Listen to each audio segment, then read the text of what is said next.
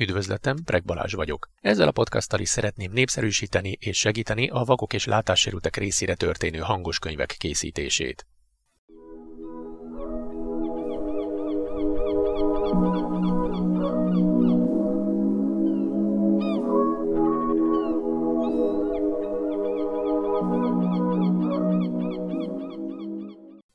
Sok szeretettel üdvözlöm a Preg Balázs Hogyan készítsünk hangos könyveket vakok és látássérültek számára című podcastom harmadik adásában. Ahogy az az előző, azaz a második adásban említettem, belekezdenék abba, hogy az eddig felgyülemlett tapasztalataim alapján megosszam mindenkivel, aki szeretne vakok és látássérültek részére hangos könyvet felolvasni, mikre is kell felkészülni, hogyan kezdjünk hozzá.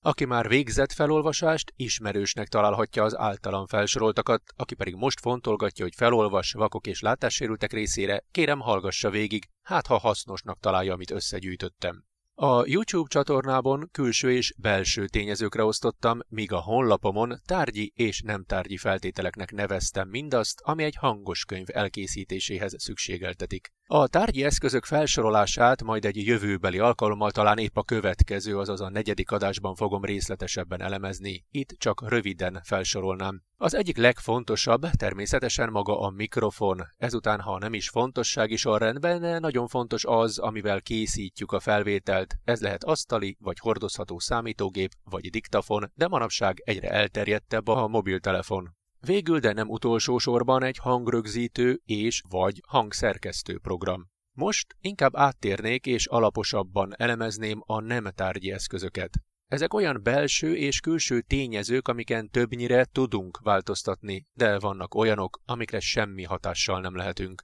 Ami nagyon fontos, a nyugodt környezet, lehetőleg zajmentes körülmények. A legtökéletesebb természetesen egy hangszigetelt stúdió, de ez nem áll mindenkinek a rendelkezésére, ahogy nekem is csak a Magyar Vakok és Gyengéllátók Országos Szövetségének stúdiója volt az egyedüli helyiség, ahol hangszigetelt falak vettek körül. Hogy mit is tegyünk, ha bizonyos zajszint van, azt majd az ötletekkel és jó tanácsokkal foglalkozó adásban fogom ecsetelni. Ha túl nagy a zaj, akkor inkább el se kezdjük a felolvasást, mert nincs értelme. Túl sok idő lenne utólag eltávolítani a zajt, és van olyan zaj, amit nem is sikerül eltávolítani a felolvasott anyagból. Ha megtaláltuk a megfelelő helyet, ez lehet például szoba egy lakásban, szoba egy házban, szoba egy irodában, de akár egy terem is alkalmas lehet hangfelvételek készítésére. Fontos például, hogy akár rövid, akár hosszú távon olvasunk fel, lehetőleg kényelmes helyen végezzük azt, kényelmes pozitúrában. Amennyiben nincsenek szoros határidők, vigyázzunk arra, hogy se a szemünket, se a hangszálunkat ne készítsük ki a felolvasás közben. Amennyiben tudjuk, például figyeljünk arra, hogy akár a tévé, akár a számítógép, számítógép, tablet vagy mobiltelefon monitorára kijelzőjére honnan, hogyan és milyen fény vetül. Az sem mindegy, hogy milyen lámpák ontják a fényt a felolvasás helyiségében, amennyiben nem nappali fénynél olvasunk fel. A könyvek kiválasztása során a betűméret adott, de ha elektronikus környezetben olvasunk például Word, Excel, PDF vagy egyéb formátumot, ott a betűk méretével például könnyíthetünk a szemünket terhelő feladaton. A hangszálak megkímélésére hosszú felolvasásnál gyakran tartsunk kisebb-nagyobb szüneteket.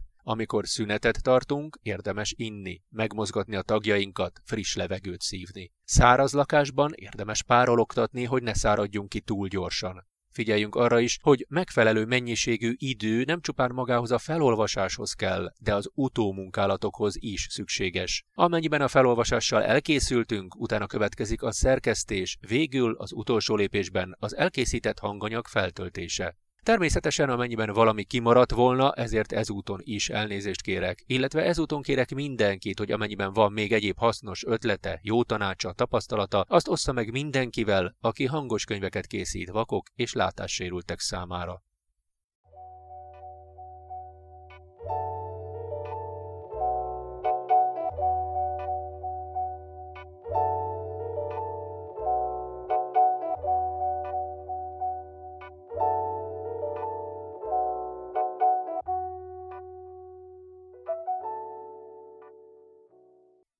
Nagyon szépen köszönöm a figyelmet.